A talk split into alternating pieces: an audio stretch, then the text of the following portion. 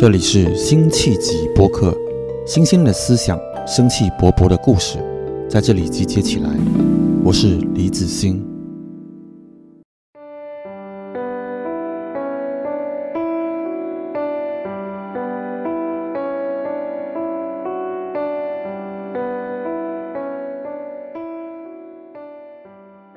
谢谢大家，呃，今天来到 UCL 啊，UCL 是我的母校，当然已经十几年前在这读书了啊。我是三明治的创始人李子欣。呃，三明治呢在伦敦就是办了一些活动、工作坊啊，啊，一些分享会，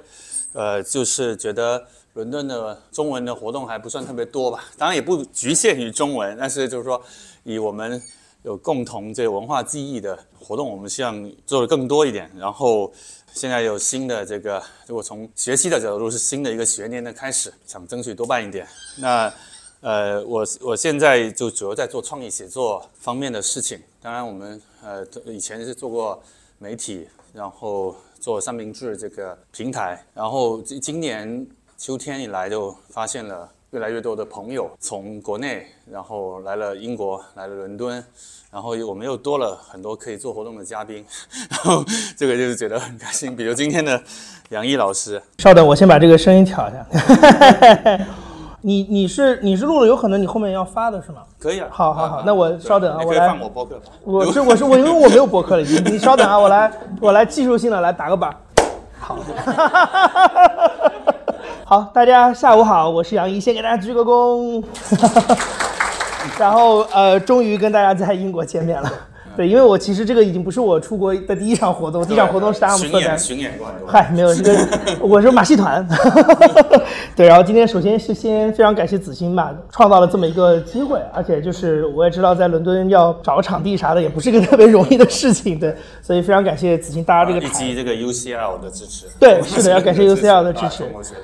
呃，然后我觉得我们今天其实今天下午这个我们两个的形式是对谈，就是我，所以我不像上次，我不知道有没有朋友参加过思聪或者其他嘉宾的，就是。我没有思聪那么认真准备一个 PPT。思聪那天跟我说，他说他来伦敦三天，然后结果发现自己好长时间都在做 PPT，就是被我抓的。对对对，非常认真的在准备。然后我就说，我其实反而是不太擅长，就是说这个看图说话。我 我反而是觉得，就像录播课一样，就是说可能呃大家有一个交流，这样很可能会更容易聊出一些东西来。所以今天我跟子欣应该是一个互相采访，然后互相对彼此感兴趣的话题来做一个。交流，然后这场的由头其实是因为我八月八月初来伦敦，然后我们俩是八月底，你从国内回来之后，然后我们第一次见面在海德公园，然后呢，我们俩那天下午就聊了很多事情。后来我发现，哎，就是好像虽然我现在属于无业游民的状态，然后子欣现在非常认真的在读书，但是我们两个有很多的话题在那天下午聊的，我觉得其实是可以展开来，然后跟。更多的人分享，其实就是我们今天那个海报上的那个那个议题，就是说，呃，我们俩都是做创作的，但我们俩创作的工具不一样。我是用声音，然后子欣更熟练的是用非虚构的文字。呃，有没有可能用我们熟悉的这样的方式来应对我们的处境，或者是说成为一种呃，让我们能够更好的面对现代生活状态的一种方式？它就跟我们过去在国内的可能，他有他的三明治，我也有我的 JazzPod 的那种状态是不一样的。所以我觉得，哎，这个话题好像可以啊，跟更多的人聊一聊。所以我们大概就是这么个由头。所以是两位前媒体人的互相采访，媒体这个。话语体系跟这个今天好像呃熟悉的朋友，我觉得可能都会越来越少啊，稍微稍微会少一点啊。那么该从何聊起呢？还是你来先 Q 一下？好，可以从何聊起这个事情。我觉得我们先，我先不说从何聊起，我先说就是咱们不要聊到哪儿去，因为这个我原来呃参加过好好多这种就是各种各样，包括播客里面就是说聊创作这个这个大的话题的事情，然后最后大家都莫名其妙的走到了一个结论上，就是哎呀不要聊这么多，咱们就开始创作起来就可以了。就是现在就动手，就就感觉前面一个半小时我在干嘛？就是就是聊了这么多有的没的，然后最后大家的结论都是：哎呀，你不要聊这么多，就是大家赶紧写吧。我觉得咱俩现在最好就今天咱们先不要走到这个结论上来。就我觉得中间这个过程其实还是有很多可很值得展开的，包括我自己，因为也是处在这个状态，我相信对于很多的朋友来说，就创作这个事情，它绝对不是说好像大家下个决心说就动手开始写，把电脑打开，Word 打开，开始码字儿，这个事情就能过得去的，它过不去。所以我觉得那个过。过不去的东西，其实有很多事情是可以是可以讨论一下的。我们先从背景开始聊吧，我们互相采访。我先采访子欣，你现在的状态是你现在的状态是什么？因为你实际上跟前两年的这个，虽然你在英国，我是很新了，但你你你其实之前就来过，而且你跟很多线下的朋友也都见过。对。但是你其实今年的秋天以后又有一些新的变化。对，我觉得呃变化不不是说身份从一个。可以算也算创业者和文字工作者变成重新变回一个学生，而是说我呃在尝试专业的从中文的写作者变成英文的写作者这样的一个一个摸索的过程当中。所以如果说到创作，其实我们那天我是前些天跟这个春树，就是写北京娃娃那个春树，然后聊了一期播客，可能这两天就会发了。我跟他说，呃，其实呃你用中文写还是用英文写，然后你对的是。国内受众还是国外受众？哎，这可能有点二乘二等于四的，嗯，四种组合啊。那这个中间就很微妙，就是你你对吧？你用英文写了之后，你是呃，是不是以把国外读者放在第一位的？还是你同样要考虑国内的读者？然后你写中文，那国外。呃，国外当然不是说不能看懂中文的人，而是像大家一样，在生活在海外，以主为主要受众的中文读者，还是以仍然在国内的这个又不一样，对吧？所以我觉得这个是一个很有意思，说像就像你说，在动笔之前需要想清楚的一个一个事儿。但是对我来讲，我反而也不一定是想那么清楚。如果你想得很清楚，那很多人就觉得我不敢写英文了，就是会觉得我们会对呃英文写作，特别是你想呃都已经进入到创意写作或者文学的这个层面，那我们。都是 second language 嘛，对。然后我们如何克服这种心理障碍或者甚至恐惧？说我呃去写，但是我我就是在正式参加 UEA 的这个创意写作之前，我是参加了三个短期的工作坊。嗯，啊，他们的形式不太一样，有两个是去乡下要住五个晚上，然后就跟这个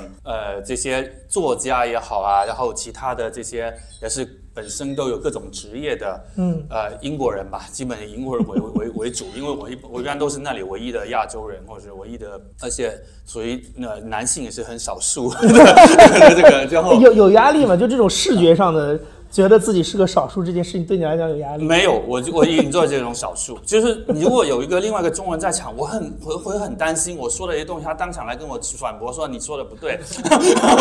我我跟你我跟你是完全一样的心态。我现在 我反而出来之后，就是我只要看到现场有另外一个中国人，我就比较少说话。然后然后然后这那这个这个逃避可以吗？不可以。但是 anyway，就是你自然的一个反应是这样，然后。还有，我觉得，呃，一个很重要、很重要的一个收获，不是来自于创作本身，当然你可以把它当做当做创作，是来自于我跟他们一起做饭，因为我们在那嘛，一般在山里面嘛，然后其实那个旁边没餐厅的，嗯，那就是他们有人开车从外面运了食材进来，然后是。分组，而且这个分组是非常 compulsory 的，就是你们每啊每一组是其中有一天晚餐，你们要做给全大家所有人吃的。嗯，然后你看我们其实我们在 Sainsbury 也好，Waitrose 也好，我们其实作为亚洲人，我们会自动 skip 掉很多食材的。对，因为我们很不熟悉。对，然后这个酱看不懂，那个什么看不懂，我们其实这个。就跟没去过一样。我觉得最让我就是觉得是那个，就是我每次去 Waitrose，然后他那边有各种琳琅满目的做蛋糕的东西，就是从各种粉到呃 cupcake 上面的装饰品那种小什么乱七八糟，我觉得哇，老外真的每天会花这么多时间来做这种又费劲，然后量又很少的东西。真的会，就是我跟他们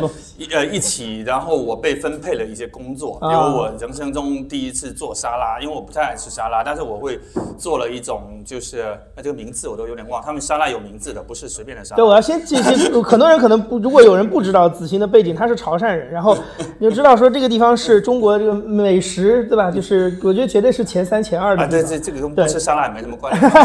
就是 就对白人饭这个东西，就觉得完全是处在这个但是我我真的做了一个沙拉，还蛮成功的。所以就是说，包括他们烤箱怎么用，嗯，我觉得就是说，你想，我们有原来也在 UCL 读过书，然后你也这个，你你你读书，其实你不可能真正走进英国人的家里，跟他怎么做饭？对我，我觉得这个事儿是通过做饭去了解了一些英国人的思维啊，或者说他们的想法。我觉得这个其实是一个意外的收获。呃，我觉得这个是就刚刚说的这个短期工作坊。然后还有一个我补充一下，然后我又试了一个中央圣马丁的短期的，是每周六呃上一整天，然后我们要上连续五周。然后这种呢，就我觉得哎有点又有点不一样，因为。你到了山里，你被扔到一个封闭的环境，你是唯一的亚洲人啊，大家对你好奇。然后你在伦敦，大家虽然上完一整天，总时间长比那个长，但是你上完就走了，下周再来，大家就觉得在伦敦有个中国人很正常。呃，同同组也有另外一个中国人，嗯但这个。这个姑娘大概五次来两次，所以我没有那么大的压力。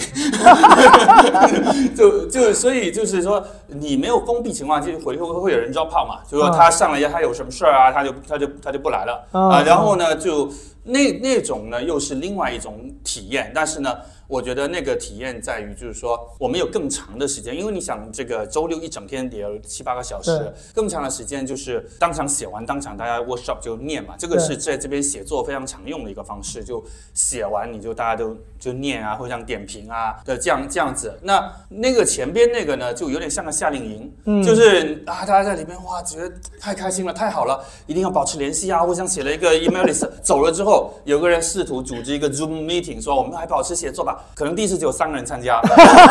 后来就没有人性就是如此的，就是说像一朵烟花，说哇在夏令营里边非常的绚烂，然后。然后走了之后，大家回到世俗生活又又不联系了但是我觉得这特别好玩，就是这两者我都体验了之后，我发现说，哎，这个这个英文阅读和写作这个事还是我想做的。嗯然后我是很晚，大概在五六月份才申请 UEA 的，然后今年哦，今年的这个，然后然后我才拿到录取就就去读了，就所以对我来说，我就反而就是说。没有想那么多，就是纯粹在那个过程感中感受到一种有点像十几岁青少年的那种懵懂和无知者无畏的嗯冲撞感，然后就开始了，就这样。有没有什么，就是你在那个五六月份申请这个东西之前，有没有一个什么点或者是冲动，让你觉得，哎，我好像想试一试英文的表达？你有这种过程吗？这种想要试英文表达，可能从去年甚至更早就啊，就就有了，只不过就是说你原先对工具这个事儿有没有那么自信和嗯。那么熟练都谈不上啊，就说你愿意去尝试。其实我二零二零年来的时候呢，我我那个时候疫情当中，疫情第一年，我我在伦敦大概待了十一个月。那个时候虽然人跟人见面稍微还有一点点 concern 啊，但是我呃在一个网站上找了一个，他说他是不知道 UCL 还是 IC 啊、UCL 的姑娘。一个英国人，然后我们大概可能也没法做到每周见一次，就大概一两个星期见了一次。我是从那个时候开始写潮汕的英文的非虚构，嗯因为我那个时候还没有找到这些班嘛，而且 COVID 啊，可能大家上这些班也没有多少了，但是我觉得找个一对一的还是有可能的。我记得这个费用也不是很高。他帮我提这个意见，他建一个小时也就二十五磅，嗯，啊，可能你要在国内这个价格还不一定能够对能够找得到。然后他跟我就是，虽然我不不知道他在创意写作有多专业，我就想从一个 native 的一个视角来看看。我当时就觉得我完全是，就是我凭着自己大概能写什么情况，就瞎写的。嗯，嗯呃，从从那个时候呃写了一点，然后后来又回国了嘛，回国这个用英文表达这个事儿不就很自然的就会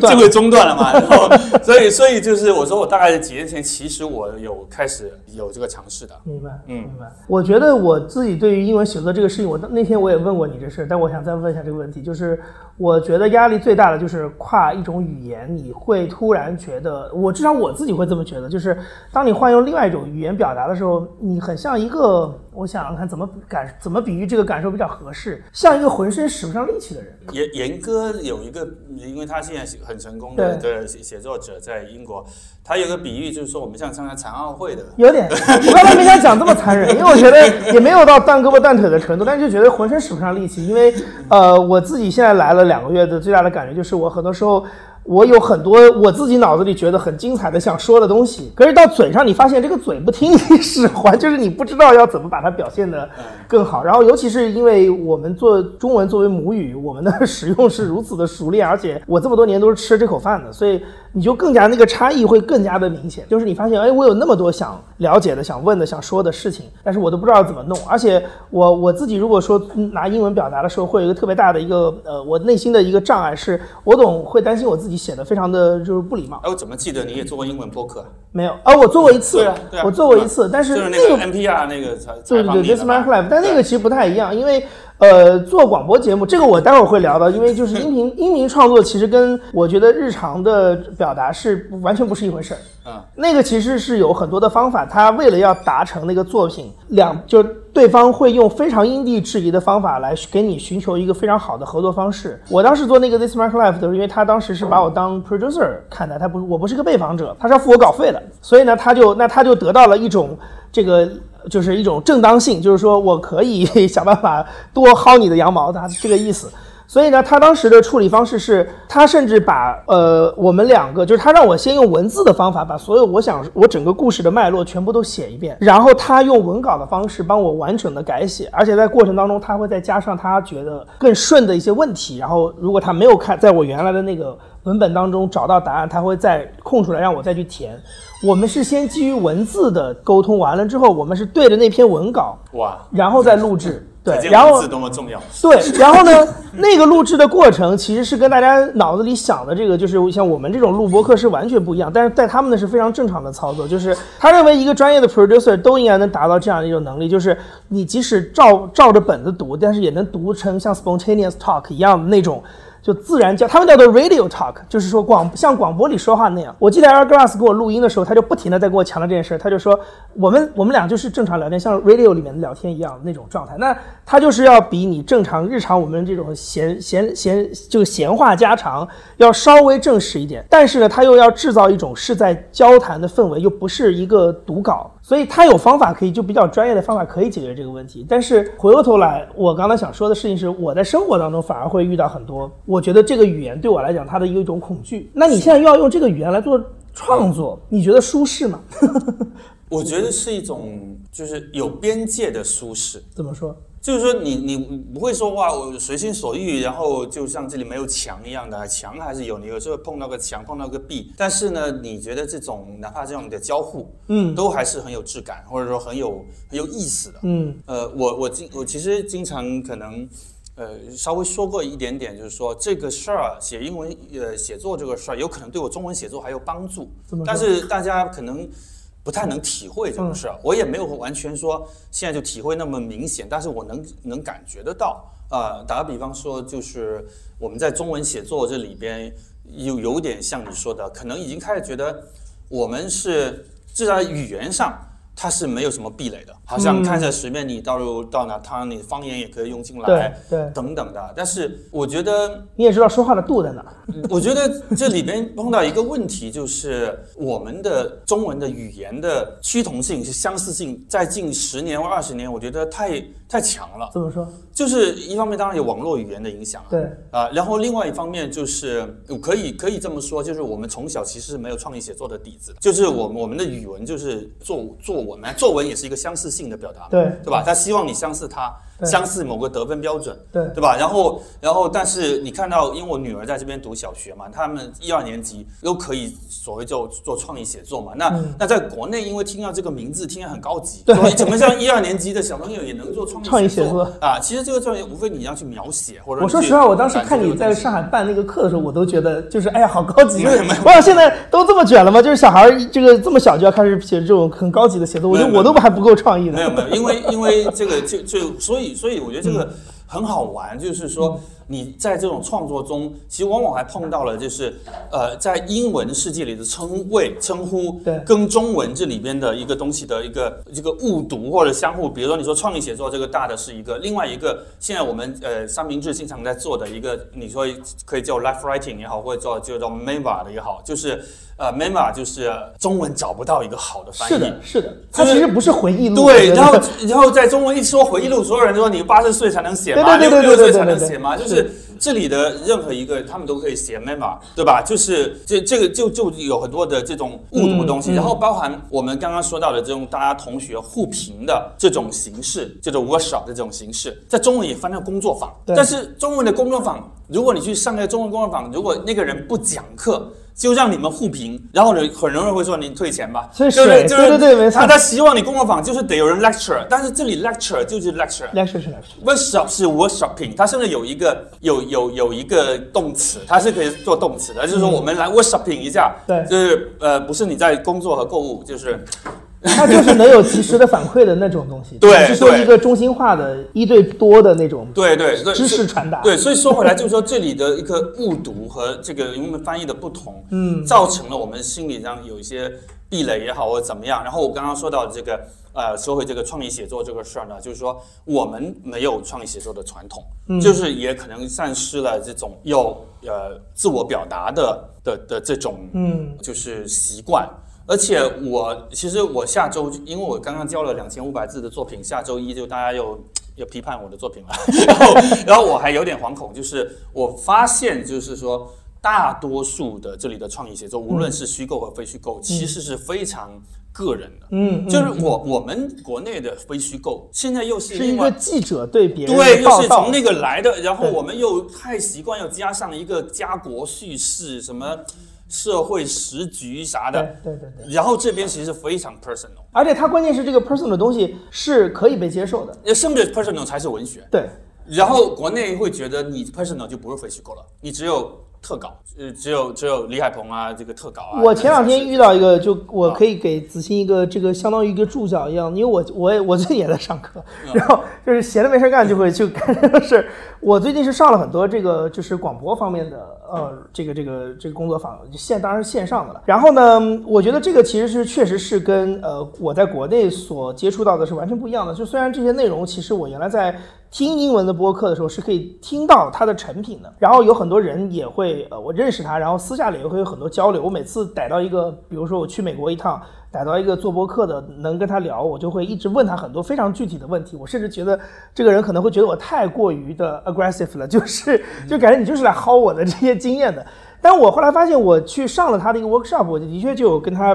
刚才子欣说的一样的感觉，就是第一，我觉得他非常希望你讲个人的故事。我们当时那个 workshop，它就是叫做呃 audio memo，就是 memo 这个词，就 audio and memo，然后是一个。呃，八个小时一个周末，八个小时两天的这个线上课，他最后的他就说，我们的目标就是你呃上完这个交流之后，能够跟这八九个人交流完之后，能够带走一个至少是一个像我们叫 pitch 或者是一个策划案，对吧？就是你想写一个什么样的，做一个什么样的一个 audio memo 的东西，它具体是这个 pitch 要通过哪些方式是构成？因为你有这样的一个像一个呃 road map，就是有一个这样的一个路线图之后，你不管是未来跟你的出版商去沟通，不管你。去未来去跟投资方有给钱的人去沟通，或者哪怕你自己去做，经过这样的讨论之后，你都有非常清晰的目标，而不是说我刚才说我们最后不要走到那，就是开始就上来就开始先写吧，因为他让你有这样的东西之后，他会让你去粗取精，就是不断的让你去问自己说你到底要做这个东西是要干嘛，你做的东西是什么？那就是刚才遇到这个问题，我就说非常具体的例子，就是我当时在写一个类似于一个大纲，就简简梗概一个东西，就是你的这个项目要关于这个 podcast 要。关于什么什么什么，然后这样的一个东西就相当于三百个字，你要让别人知道你要干嘛。我当时就真的是用了很多，就是你刚才说比较大的家国的大的概念。我当时给它的定义叫，呃，就是这个呃，rebuilding，就是 rebuilding across the divide，就是说。怎么一个人怎么样去重建你的生活，然后是在跨越一个大的一个隔阂之后去重建一重建你的生活。然后我当时过去那个主讲的那个人，他看了我那个东西，他第一个反应就是哇，你这个太大了。他说我都不知道你要说什么，因为我把它放在第一句嘛，就是这个 the podcast about 巴拉巴拉巴拉。然后他就说你要你要你这个东西不说，他说。我如果给你改，因为我们用一个谷歌文档，他就直接在旁边给我评论。他说我会给你改，说啊，那这就是一个是一个人，然后他怎么怎么样移到从从上海来到英国，或者是之之类的一个故事，就是他会用非常具体的方式。那我当时就问他，我说可是我写的这么具体，你觉得真的会有人听吗？他说他说如果你没有细节，你怎么吸引人呢？就是你那个大词儿，一个 rebuilding，一个 device divide，我都不知道你在说什么东西，这个什么 divide，这是是个什么 gap 都不知道。他。说我反而你讲一个非常具体的事情，让大家可以知道你的目的是什么。然后呢，他另外我后面就会讲很多，比如说一个人跨越 culture，跨越 language，用的就是就是这个词，跨越 language，跨越这个。然后他就说，哇，这个也太大了。他说 culture 有好多面，language barrier 有好多东西。他说你能不能给我一个最具体的？你觉得怎么样能体现？比如说语言是一个障碍，他就说，比如说你是呃出去买菜的时候都不知道跟别人怎么结账，还是什么？我说有。我说我有，我我不敢接老外打的电话。我说我有这么一个概念，我说我不敢接英国人这边打的电话，就是那客服回访回电，我特别怕接这个。是印度口音。对对对对对，他说，他就说太好了，他说这种就是你应该写在这个三百个字里面的东西，因为你说语言障碍这个事情，每个人都有自己的想，他跟你他。你很难吸引到他，因为他想的可能跟你真的想表达的东西完全是两回事儿。可是这个三百字其实就是要让他看到你与众不同的地方。然后我就忽然发现啊，我原来在中文语境当中，其实最担心的那种就是普通人的故事没人听，嗯，然后这个样本就是你其实这么多年做的事情嘛，就是这种普通人的样本重复性太高，然后没有归纳总结的东西，就显得没有代表性、没有独特性。这个东西反而在英文语境当中，他们是恰恰是最不 care 这个事情的。哎，对对对，中文的语境经常说你写个个体，它代表什么呢？对它能代表什么呢？对哎，就很有这种那。对对对那这边好像不太需要，他就说，呃，我从个体可能各自体会嘛，对吧？对我我我去我去体会，他甚至可能需要需要你就更个体的故事。对，对，所以而且这个过程当中，我就会觉得说啊，其实他们的思路跟我原来熟悉的那套创作的思路是有很多不一样的。即使我原来也会读英文非虚构，但是你你比如说我读何伟，我只会感感慨说啊，这个老外在中国生活了这么多年，看到很多我都没有看到的东西，或者说就用原来柴静说的那个话，什么我们熟视无睹的中国，就是一个每天都是你旁边的人，但是你从来不会关心他，但是有一个老外把这东西写出来了。然后你你这么多年在看很多中文的非虚构，包括三明治写的，包括很多国内的像李海鹏这这一一大批人写的东西，然后你就慢慢的去看说啊这个东西应该怎么弄。可是你真的到了英文语境当中，我觉得他连这种你知道。翻译的转化的东西都没有了，他直接把那个墙直接给你敲碎，就是说你不要带有任何原来的那种枷锁，就直接从头开始来认知这个事情。我觉得这个事情还挺有意思的。对对，杨毅老师总结很好。啊，对，那个，因为王庆说他你你要阿姆就一下访客为主采访他们三个，然后因为那天有，因为因为那天的场景是第一，他们三个人有蓄谋已久的一大堆项目需要发布。需要有一个主持人、把他们 Q 着，还有一个就是那天因为现场有吕秋露薇嘛，我觉得大家可能有很多人其实更想问，我也有很多问题想问的，所以我觉得我当主持人还挺舒服的。对对，那我我还是得来，好因为今天很多朋友是可能冲着你来的，那么就还是得，那我轮到我来采访一下，就是其实呃，你做那个忽左右的时候，大概这个一一七一八年，对那个呃，对，一开始的时候你还找过我们，我们讨论了一下，就是说在那个时候，因为你还在本职工作里边，对然后播客还是一种非常新的形式嘛。那今天的很多朋友可能会想说，哇，那你当年得多聪明啊、能够想到这个事儿，坚持去做。就是今天可能在座的朋友也可能在寻找一个，就是说下一个通过有点技术结合也好，或通过一些形式也好，当然也结合了以前的内容生产啊，嗯或者哪些方面社交也好，来作为一个下一个的可能的。我们不要那么俗的什么赛道啦，就是突破点啦什么的，啊、就是下一个自己觉得做得还挺开心，能够做成一个自己小事儿，就是说还能够呃能够面对一百个人，能够有人愿意听你说话的、这么一个一个三到五年的可以做的事儿。嗯，呃，你你觉得今天到了二零对吧？已经啊二零二零二三了啊，比过去那个时候也过了五年左右了，嗯对吧？你要下一个五年，你觉得？呃，你既回顾起你当时嗯在选择这个东西的经历，然后也来看看这个现在，你觉得还是有一些可参照性吗？我觉得当时一个比较可参照性的东西的话是这样，就首先子欣刚才呃轻描淡写的说了一句，但是我今天今天因为我们俩其实从来没有在一起这种这种场合，我跟大家说一个这个事情，就是子欣当时很早参与互左互右的人，但你那期其实我们从来没发过，因为他是个小白鼠，就是我们当时其实我跟陈也良当时去找子欣，然后想想呃想做一期他的故事跟三明治的故事，当时其实就想去做，就是现在大家讨论很多的叙事类音频或者是非虚构音频的东西，但是呢，我觉得当时我们是其实我们都很没有经验，就是说。虽然我在电视台工作了很多年，他也在呃这个平面媒体工作了很多年，但是我们对做这个东西有很多东西还是感觉是没有经验的。这个没有经验是什么呢？就是在子欣这个个案上，就是我们当时抱着一个呃我们预设的故事去找你的，因为我们当时觉得啊，子欣在三十岁左右的时候开始做三明治这样的一个事情，然后他对他来说是一个很大的变化。我们觉得这个过程的背后一定有很多很有戏剧性的故事，可能是他的人生、他的家庭或者怎么怎么样职业。然后遇到了一个什么样的一个处境，然后让他要想着做。结果我们跟他聊之后发现，哎，不是这样。就是我觉得其实当时我跟子欣聊的那次，其实也给我一个一个启发，就是刚才其实回应他问我这个问题，我觉得当时我们找到播客这个路径的时候，实际上没有太多的刻意。这个就是跟五年之后，就像我们那时候采访你那种预设是完全不一样的。就是你五年之后回过头来，你会觉得啊，这个。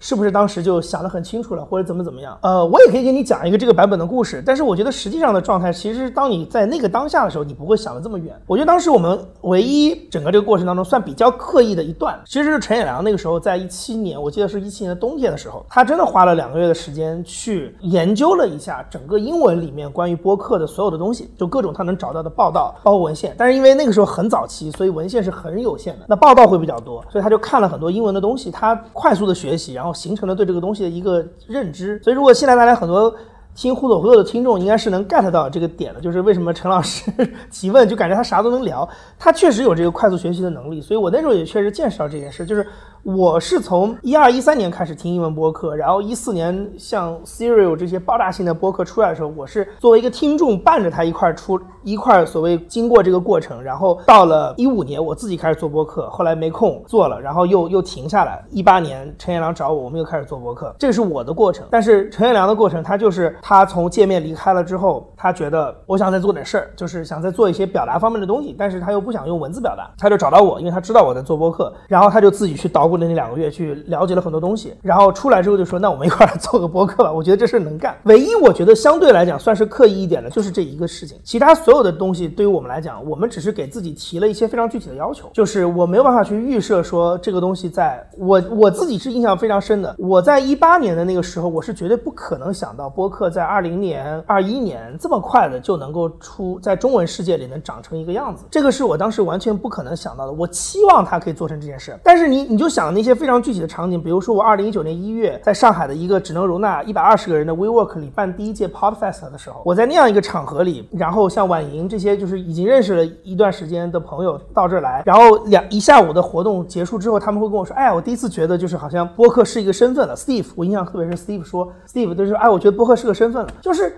那一个时刻，我都不可能想到说，哇，再过一年，甚至都不用过一年。我们那时候二一九年十一月份又办 Podfest 的时候，你就已经感觉，哎，这个东西已经有很多人参与了，有很多人讨论了。这件事情是绝对不可能有一个预言家能预言到的。但我们那时候有确实是关注当下，就是做了一些非常具体的，就是我们觉得我们要做这样一个新媒介可以去做到的事情。第一个事情就是我们俩都抛弃了我们最熟悉的那种表达方式，我抛弃了视频，然后他抛弃了文字，就我们两个都选择了一个在那一刻都不是我们主业的这么一种。表达表达的形态，我们的想法很简单，很务实。陈彦良在找我做播客之前，他的他上一次找我的项目是让我是一块来传一个短视频的东西。那个时候的市场环境是离视频刚刚上线，我还印象很深，一六年嘛，离视频刚刚上线，抖音那个时候还都是一个很新的东西。那个时候大家对短视频的概念是比较模糊的，Papi 酱什么的那个时候。然后呢，他那个时候就说我们来做一个解释性的，就是说反直，就是内容是主题是比较反直觉的解释性的一个短视频的信息量比较大。大的一个产品，其实它的选题跟后来互怼互右是非常像的，但是呢，它的然后它选题思路的方式也很像，但是呢，重要的事情是这个表达的方式的这个过程让我们觉得非常的困难，因为在当时的环境之下，如果要做一个短视频，其实已经很卷了。我们作为一个只有两三个人的小团队，就是一个人做脚本，然后一个人呃找一个人做资料找素材，一个人剪片子，就是。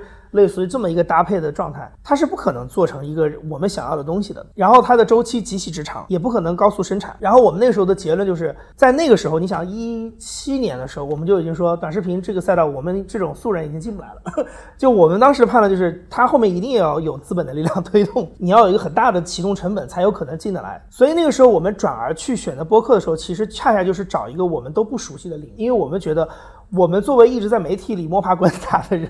如果这个东西我们都觉得在中文世界里还是陌生的，那就意味着它可能真的还有空间做。因为媒体人就是已经算是我觉得对于新媒新的媒体渠道特别敏锐的了。你你就是对吧？就是很早之前就就比如说可能。很多人都把还把公众号当成一个写个人博客的渠道的时候，你可能就已经开始在正儿八经做一个号了。那我觉得我们当时的思思路是一样的，就是我们都没有觉得博客，就都觉得博客当时有很大的空间，一大片蓝海的时候，那它一定有很多空间做。所以这个是一个直觉，这个就是一个直觉。然后第二个，我们做的给自己定了几个非常具体的要求，比如说我们当时会觉得中文博客里大量的节目，个人意见表达的东西太多了，但是非常缺乏那种媒体，呃，我们不叫媒体像，而是说。用一套媒体的思维、媒体的质量把控的方式在生产的中文播客内容，所以我们当时给这个节目的要求就是，我我们俩当时录过一个，我们两个在互相输出的一个一个一个 demo，它那个形式其实非常像后来的商业就是这样，非常非常像商业就是这样。我还记得当时那个 demo 录的叫做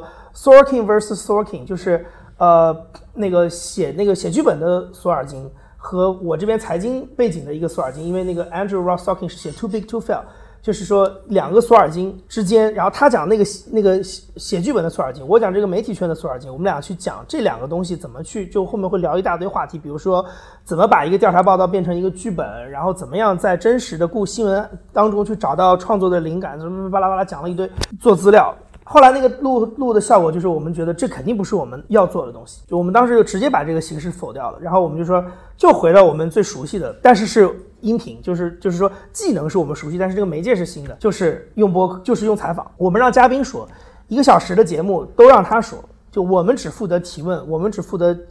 承上启下就不做任何别的事情，那不做个人输出，不做任何主观的表达都没有。然后，然后以至于中我互德会，我记得相当长的一段时间，听众是不知道我们两个人 是，就我们俩是没有任何形象的。就这个跟现在大家理解的播客已经非常不一样了。就是说，我觉得现在基本上播客，你如果一个。表达者，你做了，不论姜思达，不论张之奇，就是你肯定对这个人呢有一个非常鲜明的，不婉莹，对吧？就你对这个人是有非常鲜明的印象的。但我们当时就是一定不要做这个东西，因为我们当时觉得，就是第一，播客里本来有的播客已经有很多是这个风格的了，然后我们觉得我们自己都不完全能听，就是我们都觉得，哎，还有一块是没有人做的，那我们当然是要做那块没人做的。另外一个就是我我们俩都觉得，可能我们自己并不擅长，就是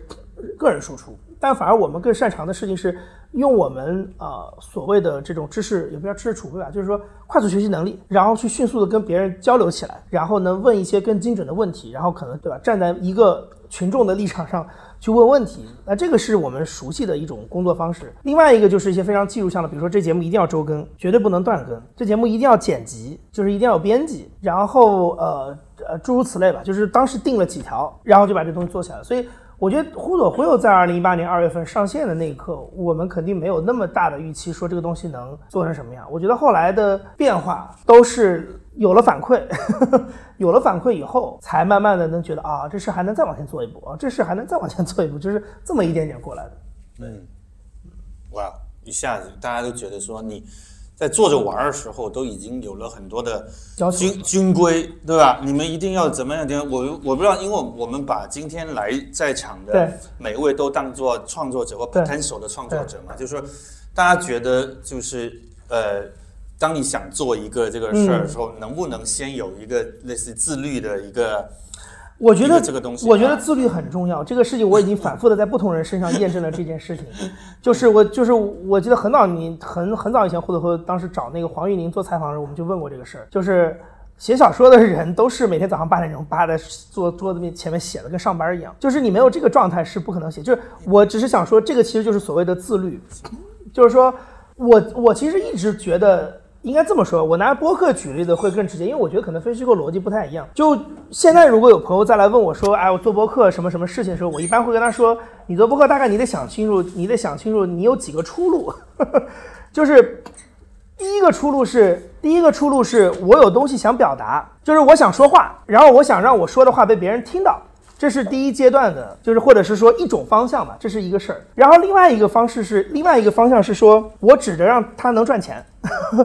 它能变成一个未来的收入或者是什么什么什么这种东西。然后还有一个方向是说，啊，我想用它来作为一个，呃，我在舆论环境当中的一个阵地。我觉得它是三种不同的取向，你其实往哪个方向走，也许都可以，但是。你甚至也还有第四条或者第五条路，但是你一定要想清楚的事情是，你在一开始要把这个最优先级的那个目标得定定好，就就跟我们当时那个是一样的。就我们当时其实就没有想说啊，这个这个播客得做的不是播放量多少，我们当时想的就是，我们得做一个当时中文播客没有存，就是没不存在，但是我们觉得我们挺需要的一种播客。然后我们怎么样去实现它？定几个标准，对吧？就定几个路径下来，就就去做了。那这个其实是一样的，就是说，如果新开一档播客，也是创作一档播客，也是你得想清楚。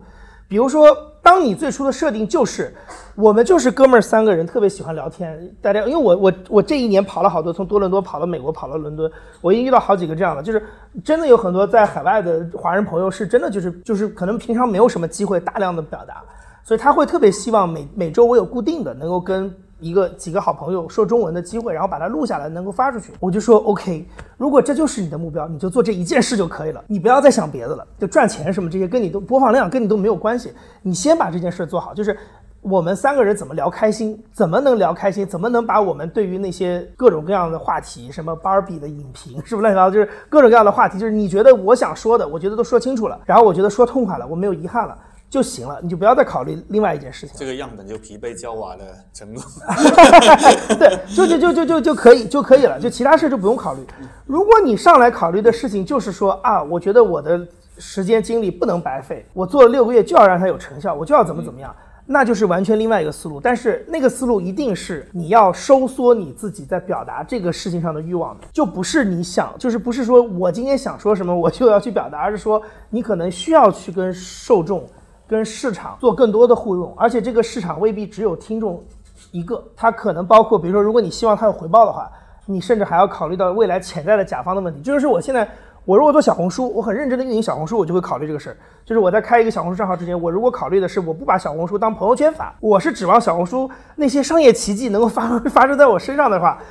那我要想的就是。我发什么东西能吸引什么样的品牌愿意在我这投？我跟你说，我中文的例子我就我暂时没想不到，但我给你举个英文的播客的例子，你就知道了。True Crime 真实罪案类的播客是英文里面流量最大的播客之一吧？这个按照类型来分的话，就是新闻，然后 comedy 跟 True Crime，而且 True Crime 肯定是整个播客英文播客里面最早起来的，就是能看得出来这个东西流量大，然后大家都很喜欢。你看那个 Only Only Murder in the Building，对吧？整个这个剧都是在这个这样一个文化思潮下出来的。好，但是我可以告诉你一个非常现实的问题是，True Crime 就是不卖钱。为什么？没有任何一个品牌会希望自己的广告插在一个罪案里面，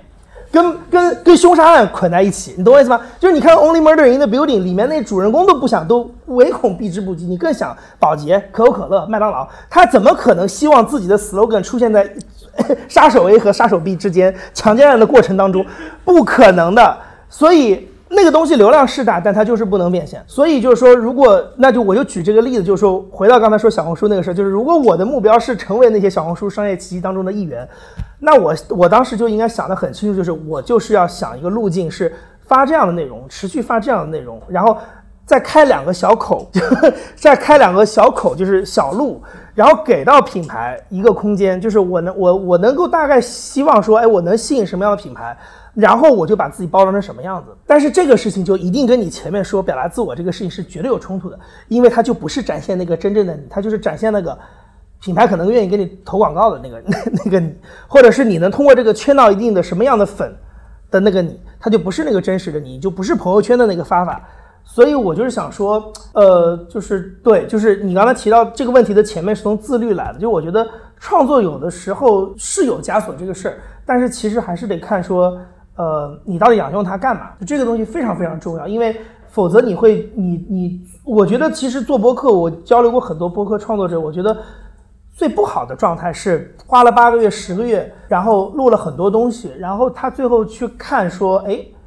我好像在这个过程中什么也没有得到。什么没有得到很大的原因，有可能是你在一开始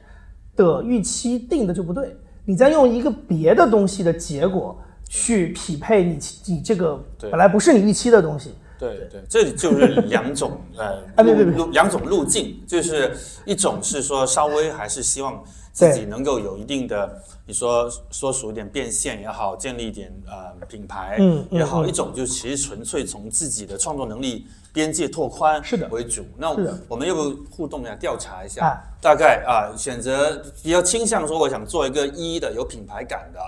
呃朋友举手。有品牌感就是说，做了这东西六个月之后，我希望能够接到一个单。呃，或者也也可能有别的方式，不一定是用甲方的方式嘛，也可能他土系收费了，也可能啊。啊，也行，也可以，对吧？也是别的，或者说哪怕不收费，积累了一千个种子用户，他有他有这个伦敦这个画廊啊剧院愿意免费票送给他，对对对对，报道也可以啊，对对对，是吧？呃，都行。想在这块有一点点计划的朋友可以举手吗？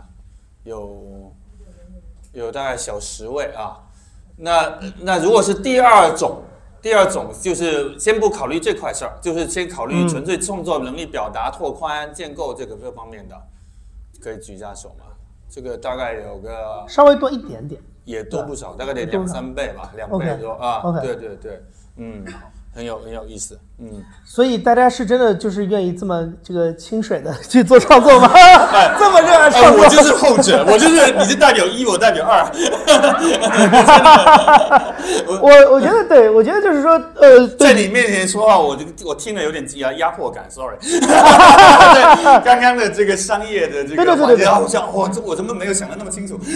没有没有没有，因为我觉得，我觉得对我来说啊，就这个东西，就是你想到，并不代表你能想得清楚。你看我，你你就我不知道有多少人会粉我那小红书，我的小红书就是就还是当朋友圈发的，因为我觉得我也不知道我能吸引到谁。就是我觉得哦，对，你要说这个事，我突然想起来，你刚才说那个就是语言的这个事情，呃，我昨天晚上在 Waitrose 逛的时候，然后我听到一堆就是中国留学生在另外一个货架的背面的一个货架在在就聊天，在讨论买什么东西。然后我就忽然发现，其实我拿英文创作跟拿中文创作，在现在这个 二零二三年也差的没什么差距了，因为我觉得我的中文能力也很差。他们张嘴就是，哎呀，家人们过来看一下，然后我就，然后我就说，这个词儿我说不出来，就是这个词儿我是说不出来的啊。然后我就想说，其实对我就觉得中文虽然是我的母语，但我现在跟他也有陌生感，就好像我也不太会。对，但是问题是，但是问题就在于，如果我真的要冲着这个，对吧？就是刚才子晴把我设定成一，就是如果我真的冲着变现去，我就得厚着脸说出这句话，家人们，对，就得就得我就得说这句话，对，就没有办法，就是真的没有办法。一就那那就得那就得看后面那个对，就得看我后面的预期到底让我有多愿意把这个脸皮撕下来吧。对，我觉得还是有一种呃，既保持了自己的这个尊严，然后还呃还是稍微能有一点，就像啊忽左忽右，这是一个例子啊，也不用不需要那么呃家人们在他妈接下来五年，我觉得还是有一点这个机会，有可能在座也会想要呃寻求这一点的。对，比如说哎，今天一直在拿着摄像机对我们的亚军，啊亚军人类学绝对是显学，对啊，人类学绝对是接下来结合任何部门都能结合的，任何行业都能结合的。然后读一个人类学啊、因为亚军又是呃读人类学纪录片，对对对对啊，然后这两者都非常的呃听起来非常的 edgy，对吧？是的，是的。但是你要让亚军之前在国内就是做毫无推荐的公众号，他是最早，我觉得我印，象当中是最早的他就已经是第一者的成功，没错没错没错 成功者，对。所以，所以，呃，我觉得像人类学这类都是一个非常好的出发点和方向，真的，嗯，对，我觉得其实我我其实有一个就是刚刚我们我们互动的问题是说这个一和二，我想问一些就是我们不要未来式，就现在式，就是现在手中，比如说你有一个正在运营的小红书账号的，大家举个手。我说的运营用了“运营”这个词儿，就不是说你开了个小红书去刷别人的，而是说你真的在发，对，还还愿意发的，不是就是你真的在发去全是空白的那种你。不用不用考虑是出于什么目的，就是在发的，对。啊，OK，好，然后你四分之一，四分之一呃大概。然后手中有一个播客的，啊，我举手。啊，对，你看是刷很多，对，刷很多。然后有别的什么？有有，比如说有 B 站的，就拍短视频的，有吗？就有视频号也可以，视频号也可以。也呃，哎还啊，G GitHub OK。然后如果你哎，视频很少哎，为视啥频很少，在在小红书里呃也不做视频了是吧？啊，哇，哎，但是对这个就很对，因为实际上，嗯，现在所有的平台都会跟我们说说你做短视频，对，是那那最后还是得留到我们文字一席之地，还有写公众号，写公众号的。的，公众号居然还有这么多，大家都觉得公众号快死了。公众号真的，谢谢哎对我就是那个觉得公众号快死了。公众号真的有真的真的有流量吗？真的有是吧？啊啊，对来，采访一下，来公众号的流量，你你比如你是什么？跟在现场一个机会我，可以给大家分享一下，因为我自己的公众号。来叫什么名字？先先打一个波广告。好，大家好，我叫爱大寻。然后如果有用豆瓣的朋友可能会知道我。OK 然后那个自己现在今年年初刚注册了一个公众号。然后我今年年初，哇，这个勇气真的是好厉害！对，是的，是的。今年年初才注册的公众号，可能我一开始就发现旅游攻略啊什么的，我就发现可能我自己的粉丝没有多少个人，但是现在平台在给我塞流量。对，可能我刚发出去我自己的公众号粉丝我只有五百个，可能、呃一开始阅读量只有一百多，但是我过半个月我发现它有三千多阅读量，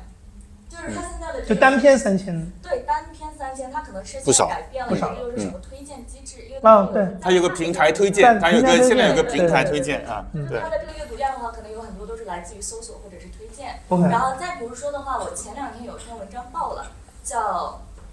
呃，我捐的公益组织九年死了十个。然后呢？你是 你是真的捐了这么多公益组织啊，因为我就是做公益的。啊？OK 对 OK，对对，然后呢，这篇文章一下子爆了，然后我的后台的粉丝一下子涨到了两千。啊，对，然后呢，就是给我带来了巨大的流量，就是连续三天的阅读量，可能我觉得那文章也不咋地，但是连续三天都超过一万。哇，厉害厉害你！有得到什么收收益吗？啊不不行，先先先 那个下一我我我很我我真的很好奇，我真的很好奇。最高收益的那一篇我忘了开打赏了，你知道吗？对，这个是比较遗憾。好好继续厉。害厉害但但我觉得可能比较重要的对是，因为我之前我做的更多的是面向公众的科普，嗯就是我给普通人讲捐款这是怎么回事。但是没有想到，说我这几篇文章一发出来之后，我吸引到了非常多的同行。在此之前，我都不知道国内还有这么多同行。嗯，哇，对，就是我觉得说现在做公众号还是有市场，还是有未来。好好，来来来，掌声。我们我们今天这个播客录出来像谐星聊天会啊，下面还有人不断可以来发言啊，这个很好，挺好挺好。大家想发言立即都随时可以出手啊，我们开放麦，呃，呃然后开放麦。哎呀，亚军来，哦，跟刚才发言的安宁，我跟需求还蛮像的，就我也是需要找我的，但是不一样是他是找播客嘉宾，我是找我的纪录片的呃拍摄对象，就我现在是在 UCL，然后我学的专业叫民族纪录片，然后我们这个专业呢，每周都需要拍一个短片。哇，哈哈哈哈哈天哪，都开了一个节目，然后我们的就是不管是我们会分呃呃好几个学期，但每个学期它的结束都是让你交一个呃片子的作品。然后我现在就非常的发愁我这个拍摄对象的问题，所以呃，然后我也讲一下我我喜欢的拍摄对象，我希望接触的拍摄对象是什么样子的，就是我希望呃是他在他的嗯，就他可能是创作者，或者他是做公益，或者呃他是总之他是在利用他周围的这个资源，包括他自身可能是一个有限的资源，但是他在为他的周围做一些改变。就我举个例子哈，我之前就用来申请 UCL 这个项目，呃，我拍的那个纪录片的作品叫《一个人的图书馆》，它其实是一个呃，就是在公益组织里面工作的女性，但是她这个不是她呃工作的项目，它是她额外做的一个项目，就是她生活在嗯香河，就是它是一个。就知道可能很多同学知道，就是它是在河北那边的一个郊区，然后呃那边大部分他所住的那个小区，大部分都是来京务工的人员，他们在呃那个地方生活，就可想而知，呃，他们大家的经济状况其实不是很好，然后当地也没有什么很好的图书资源，然后因为他的本职工作其实是呃本身他所做的公益项目叫微谈，微谈图书馆，它是给呃一些在北京打工子弟学校里面开运营图书馆，然后帮这些呃。就不是能够有资源接触到丰富图书资源的这些小朋友，给他们呃提供更多的、更好的图书的阅读。然后他在他的呃，就这个女生，她在她小区的图书就是地下室、地下车库里面，用他自己的藏书大概两百册左右，然后呃开了一个，就面对所有小区，包括附近小区所有打工呃人的孩子，这里都可以免费来借阅，包括你是打工者的呃这些小朋友的家长，然后你可能你的工作是一个呃在呃河北香河开出租车的司机，或者你可能是一个呃虽然住在香河，但你会每天往返，然后在呃北京里面，比如说做清洁工，或者是做呃一些就是建筑工人这样的呃，但是你可能业余时间你也想看看一些书，你也可以来他这个图书馆来做呃来借书，然后我就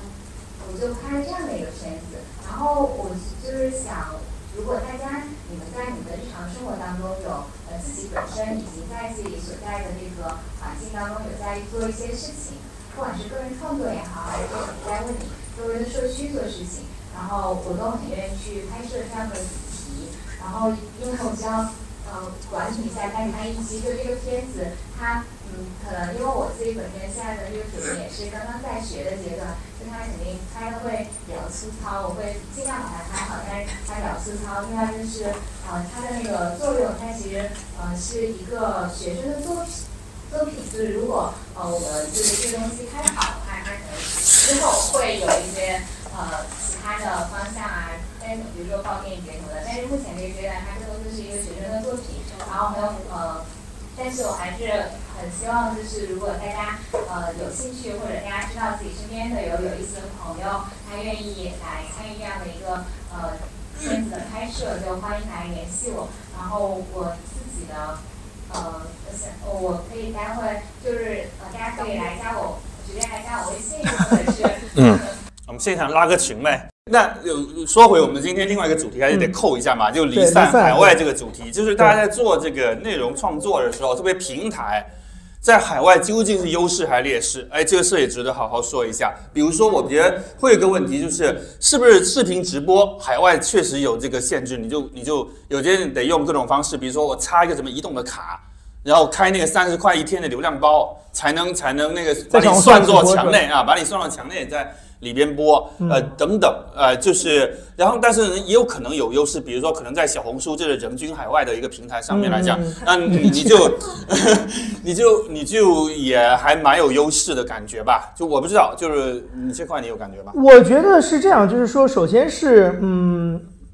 我现在开始意识到，就是说，其实就是所谓的墙外了，就是海外的华人的这个市场现在也并不小。嗯，这个其实我觉得跟三年前的变化蛮大的。我记得那个时候，呃，疫情刚开始的时候，那时候，呃，我我有一次跟 Spotify 开一个线上会，然后 Spotify 当时，我当时的目的是，我想有什么方法能够把他们的一些好的英文内容版权引进来，然后可以呃，就是中文化一下之类的。然后人家当时对我最大的好好奇就说：“哎，我也知道我们 app 进不了中国，但是呃，你们海外华人的规模到底有多少？就是你觉得这是个市场吗？”然后我们就聊了一下，后来聊出来，我记得当时的结论就是这个市场不太稳定。不太稳定的点就是第一，它规模不大；第二个最大的问题是它太分散了，它太过分散了。然后你每个地方的这个运营策略可能都不太一样，所以比较难做。但我觉得现在其实我从八月份来了英国，然后又去了欧洲，去了美国，跑了这么一大圈下来之后。我开始慢慢觉得，就是就我们今天回到回到这个主题上，就是说所谓的离散，就是所谓的海外华人，其实这两年变化还是蛮大的。就是呃呃，有越来越多的，其实我们原来觉得是所谓的打个双引号的，就是比较精英高知的人，现在也在出来。然后他们其实是有内容需求的。而今天这个时间点，就是我们二零二三年十月份在讨论这个事情的时候，它还是很早期的阶段，就是这个事情的苗头。还才有一点点苗头，它的趋势是怎么样，它的增长性是怎么样，都还没有很大的体现出来。而且还有最大的一个问题，就是内容的供给是极其的缺乏的。这个我的的确确是觉得，就是我们今天如果是在英国伦敦讨论这个的东西的话，我觉得这是一个可以讨论的事情，因为我觉得这个话题反而是在墙内很难讨论的事情，不是政治敏感，而是因为墙内的市场太大了。就是你，你怎么可能想象一个生活在上海的小红书博主会为海外华人做东西？就是他对他来说没有任何好处，因为他在上海已经有跑不完的活动，见不完的甲方，做不完的生意，他为什么要要做这个？但是反而我觉得我们处在这里的时候，其实对于大家的每天的内容需求是更敏锐的。然后我越来越觉得有很多好的中文创作者在起心动念思考这件事情。对，其实那个在呃中文的。平台在海外，嗯，这块也有不少是机构过来做的。我们我们也不不是说，呃，非得说是个人的，啊，比如说现在字节也好，腾讯也好啊，等等都有。那我们现场也有啊，腾讯的朋友，或者说其他的，呃，有现场有做，呃，比如说跟呃算是中文的平台，在目前在海外，在伦敦，在英国的这方面的工作的人吗？也可以稍微分享一下。信息聊天会开始了啊！安妮，安妮，来来来，腾腾腾讯的朋友来说一下。嗯。哦，其实我们现在还没有做，就是和国内的合作，因为我主要关注的是英国和欧洲。呃，这就是我们说的点啊，就是腾讯在英国和欧洲的布局啊，就是就是你们大概可能觉得这个市场像杨毅老师说的开了起来了吗？现在是在就是嗯腾讯的就是游戏这一块，然后对。呃，我们这个游戏工作室应该是就是比较早走出来的，就是腾讯有不同的游系统，对对然后光子是所以最近这个微软把暴雪收购了，压力大吗？你们觉得？啊，OK，你们是手游对吧。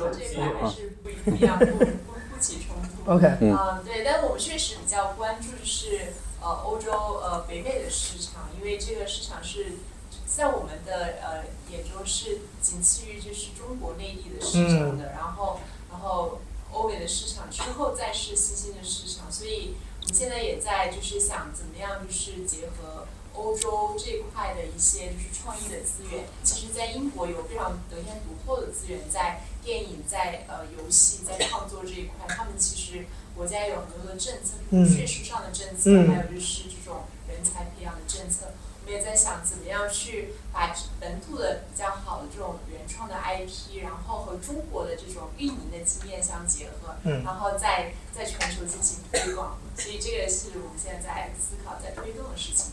嗯，好，谢谢。好，谢谢。对 对 对。就呃，刚刚呃，杨毅说到这个，我我也说说我的观察。嗯我个人认为，就是我觉得伦敦的人才没有问题。对我就说只只是会华语吧，在我们说会华语的人才，我觉得没问题。然后人数也不少。是，然后呢，你昨天我们吃饭，你聊到一个问题，就是说，哎，好像在这里比较长期的做文化呃内容的，比如说民间的机构啊，这个不是很多。啊，对三明治现在一点点雏形啊。然后我跟你说，呃，可能部分由于这个伦敦都太多是金融的人才。因为我昨天我昨天跟子金吃饭的时候，我跟他说，我说，哎，我说到欧洲走了一圈，我就回过头来再看英国，我觉得英来来英国的华人真的还挺浮躁的，就是就是说，就是你看你看他的状态啊，就是我认识的这个朋友里面，这个呃工作的大部分做金融的，就是来搞钱的。然后，然后这个这个呃朋友，我我说实话，因为我是八月份来的，刚好是这个你知道，就是一茬韭菜跟另一茬韭菜中间这个时候，就是去年呃二零二二 for，然后这个要毕业的人还没回去，我也见到了；二零二三 for 刚来的，我现在也见到了。然后你就感觉哇，很快一年，哇又换了一批人。然后就是你真的觉得就是大家好像都是很快速的在这个地方充分的利用伦敦的这些资源，然后就就走了。但我觉得这欧洲的情况，其实或者说可能以前英国有一些更扎根的人，但是好像跟我所接触到的这一代的华人关系还没有那么大。然后呢，那我去欧洲的话，就状态就就不是特别一样，因为我当然了，这个昨天子欣也跟我说，就是大家有有的可能是因为在当地已经结婚了、扎根了，但是就你至少还是遇到了很多呃跟我年纪差不多的人，然后你发现哎他在一个国家可能已经生活了好几年了。然后呃，他开始觉得，哎，我可能比如说那些最焦虑的事情，比如说基本的啊立足的问题啦、收入的问题啦、身份的问题啦，可能都已经解决了。然后他开始考虑说，哎，那有没有可能在这做点什么事儿？就是不是为了刚才这些特别功利的目的去做的事情，然后还不少。然后还有一个呢，我觉得也特别有意思，因为我我有好几个朋友是在德国读书的，有的是读伊拉斯莫，有的是读博。然后你就发现欧洲的学校那个状态就跟英国这个对吧？一年对吧？我们返乡留学的这个就很不一样，对吧？就是说他的状态就是你两年，然后或者是两三年的 master，或者是读博的时间更长了，就直接把你摁在那儿，然后呢就直接是完全学术型的那样搞，每天就是搞那些特别学术的东西，然后你整个人可能当时来的时候还挺懵的，就是。也是想着，哎呀，怎么这个上完学找个工作啊，什么什么的，两什么几年的路径，什么乱七八糟的这些事儿。可是你真到学校走完了这几年之后，你发现你的性子就被磨出来了，就是磨得特别的慢，特别的不急功近利，因为你你急功近利也没用，就是整个这个社会的节奏也不支持你卷，然后你的这个这个学校里的要求也也没有，就是也逼着你不要不能走这条路，你就得踏踏实实把论文弄完，你就是搞不完，就是过不了，就是就是在这边一直卡在这儿。那他就逼着你最后要回过头来走这个事情，然后你会发现欧洲不止一个学校，就是可能很多学校都是这个样子。但是你反过头来看英国，哎，好像大家就就不太一样。我就说我我我我我我我 partner 他们那个商学院就非常的就非常的卷，就是这个这个这一年的书，然后这个读书就不说了，这个上课很累，哎，下了课还要 networking。然后做个项目还要逼着你去这个怎么能够让你去找这个公司的高管去做资做做做项目，然后各种各样的事儿，就是好像哎，你就是不停的要在这儿建立联系、建立关系，快速的去融，就是快速的往上卷，呵 呵才能够更好的得到。那就我觉得它的节奏跟欧洲都不太一样。哎，我我有另外一个观观察和嗯观点，我觉得哎，英国这个情情况或伦敦这个情况，蛮适合有工作经验的人或者中年的人来来来来充电。你说刚刚欧洲那种经呃学院就会卡卡了很长两三年，然后现在对于生命都成浪费了年人的那个机会成本真的太大了。那英国就是说，你工作过一段时间，你可能也小有积蓄，能够 afford 这个一年的一个这个学习，然后对你的跟国内的体验也很不一样。对然后你一下子接触到另外一种文化，对然后一年之后，你究竟是想继续呢，还是想想有别的打算？我觉得这个是对于年龄成熟一点的是有优势。然后本科刚毕业过来的，嗯我觉得有一点就接着读个大五，然后一会儿就在座可能有没有冒犯的意思啊？但是我我觉得就是有一点就是觉得一下又被抛到另外再次又对又去就业又去那个的，我我觉得我会我大概十几年前在 UCL 读书，我我已经有这种观察了明白，就有点这种感觉。但我我接着你前面那个问题，就是因为我们前面那个由头是说，好像我我们觉得好像在英国没有太多这种，比如说跟我们这个世代，对吧？或者这个我们今天在场的这么这个将将近一百个人，好像一个比较组织化的，或者说经常有些活动啊什么什么这些东西。然后我觉得这个可能跟你刚才说的就不太一样，因为你你说的那个就是有工作经验的人来，他反而就是我来去自由，我好像不需要在这边做太多扎根的动作。然后我不太需要在这边去建立一个什么共同体，然后一代一代的人这样做，他反而就是哎，我带着东西来，我再带着东西走，然后这个反而我确实觉得这是个伦敦很好的地方，因为我从私人层面，我来两三个月见到的从内地来的玩的，光玩的人都不知道多少了。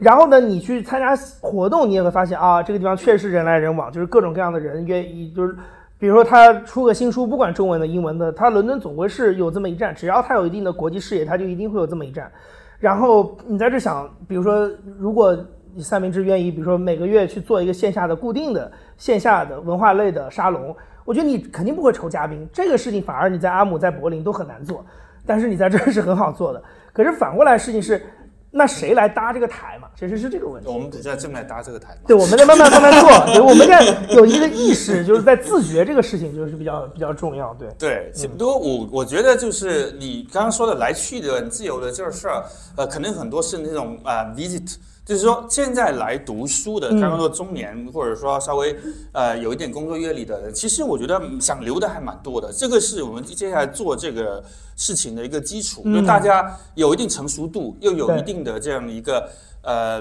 我们互相交流的一个需求，然后又想这个做的活动，呃，不是大家聚众唱唱歌、吃吃火锅的这种，啊、它还是又有点意思的，桌游啊、然后利用好刚刚说的伦敦的这样一些资源去碰撞，我觉得这个就是目前可能适合伦敦来来来来做这个事儿，然后呃，再如果再往下精耕细作一点呢，就比如说我们也。做写作工作坊，比如说你想感兴趣，你可以开播客的工作坊。我一直在建议你开，就是说我我自己都还在学习当中。类似把这些 know how，或者说我们更有意思的一些东西，或者说呃人类学的啊、纪录片的啊、视频的啊，呃，我觉得这些也是呃很有意思。然后它同时能推动一批想创作的嗯的人，包含其实伦敦有很大的一波这个艺术类的学生。对，是的，这个这个他们做独立出版啊、进啊，它也很有意思的。然后呃，这这批学生的特点，这个在播客里也一样。我那天我第一次来见播客的人就见蓝毅嘛，嗯然后艺术叨叨的，然后蓝毅就跟我说，哎，我们有个群，他好像大家做的很多都是艺术类的播客，因为都是在这边读艺术的学生做的。对 对，对，那艺术类的学生有一个特点，他们好像不是特别这种人来熟、自来熟，他们好像需要有一个是吗？保持 点那个那个，我学戏剧，对对对对，然后他们就会有点在等着别人组织。你让他们要要自己去那个什么那个，他们不是不是不是，还是比较矮是吧？我我会很愿意组织。对，很愿意很好，组织很好，很好，嗯对对对，很好，很好，就是这样就慢慢的种类就多起来了。所以包含就是像今天我我也我觉得就光靠我们俩在这聊，嗯我觉得就回到你开始说的，其实呃。还是以希望有一些互动，看看说，对哎，在座如果现在已经有一些什么初步想做的，或者哪怕有个苗头，有个想法，那大家的一个资源可以互相怎么样，或者哪怕给一点鬼点子啊，也也也也可以，对吧？就是就是，所以所以我们要不现在开放给可以啊这个可以啊对吧？听众们一些，来来来来来来，嗯，好，更好。嗯呃，因为我确实有在跟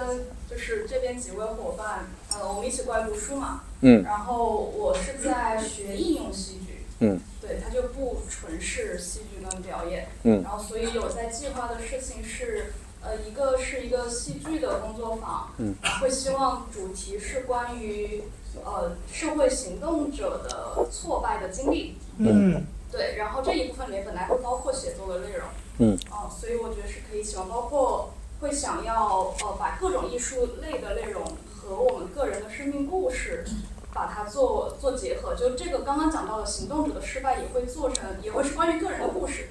个人的故事，然后写作再加上表演，对，类似这样子的呃内容，然后也会想定期做一些戏剧跟个人相关的，嗯，啊，然后这个觉得也很欢迎大家到这里一起来。嗯嗯嗯，好，好，好，那还有还有哪位？啊，呃，对，刚才我刚刚忘了，就第二，那第二个就是跟几个社群朋友那天聊聊到的一个点子，啊就是因为有朋友有遇到，呃，应该叫种族歧视。对歧视或者骚扰这样的情况，然后那呃，作为这样的呃遇到这样的情况的华人，我们可以怎么做？就这个也会作为一个互动的，用一些戏剧的方式来做一些尝试跟讨论。嗯，对，嗯这个到时候也有机会可以欢迎就开放给大家一起来。对对对好，好的 好的。好，谢谢谢谢。其实这个也不算这个第一次，因为三明治我们我们有个美术书项目嘛，然后有写作者也在这边读戏剧的，他在那个 Camden 的一个剧院，嗯啊、他的戏上映了，那我让三明治我都给他。呃，发了两次广告，就是我们这都是，就是说愿意这样推推推动这个，就是大家在在做的这个事情啊，所以啊、还有吗？还有其他的？哎，好，嗯，喂喂啊，大家好，我是阿玲，然后呃，我现在是呃有一个新的播客叫切片，啊、这个主要呢其实是因为我发现伦敦有很多创作者，然后但是他们不是很擅长自我表达嘛，就是他们的创作的作品很好，但是你跟他们坐下来聊天，其实他未必能完全表达自己的想法。然后我做了这个播客呢，是我去到创作者的工作室，跟他们待六七个小时，经历他们一整个创作过程，然后剪辑下来，相当于是他们的一个声音日记吧，也是他们一个声音纪录片。呃，第一季基本上已经快，呃，嘉宾也，呃，我我是想做九十九期，然后呃，第一季的嘉宾其实差不多都呃确定了，然后呃呃现在，然后我们也做做九十九期，然后一共想做九季，每季十一期，然后会有不同的主题嘛。第一季的嘉宾都是我自己去 扣 email 去发去联系的，呃，大概的大概其实一些毕业生，一些初入相当于社会的这些艺术家，然后他们怎么样去落地自己的一个小项目，然后经历一些困难嘛。呃，然后第二季的话，其实呃是想要，我发现呃在伦敦其实有很多两个女孩子，然后愿意在一起做一点什么事情，然后这个事情可能不是特别 profit，甚至也不是特别要 be be here，就是说、我们就是想在一起做点什么事，所以第二季的话就想，呃，我已经有几个嘉宾，但其实第二季因为想要做十一期嘛，如果说大家有 有看到这样的嘉宾，欢迎推荐给我。然后对，然后基本上就是这样一个状况。然后我们现在也呃第一季的杂志其实呃已经呃第一季的独立杂志已经初具雏形了，但是也还是很希望如果有大家有感兴趣的可以联系我，就是呃小宇宙的切片。小宇宙应该赞助一下。我的切片，因为就是创作的切片嘛，然后上面有我的嗯、呃邮箱，欢迎大家就是给我发邮呃发邮件，然后如果有想要推荐的嘉宾，嗯、甚至嗯自己毛遂自荐想要来上播客的都可以联系我。谢谢。好，谢谢。呃话筒有没有直接有人想 pass on 到？谢谢两位老师。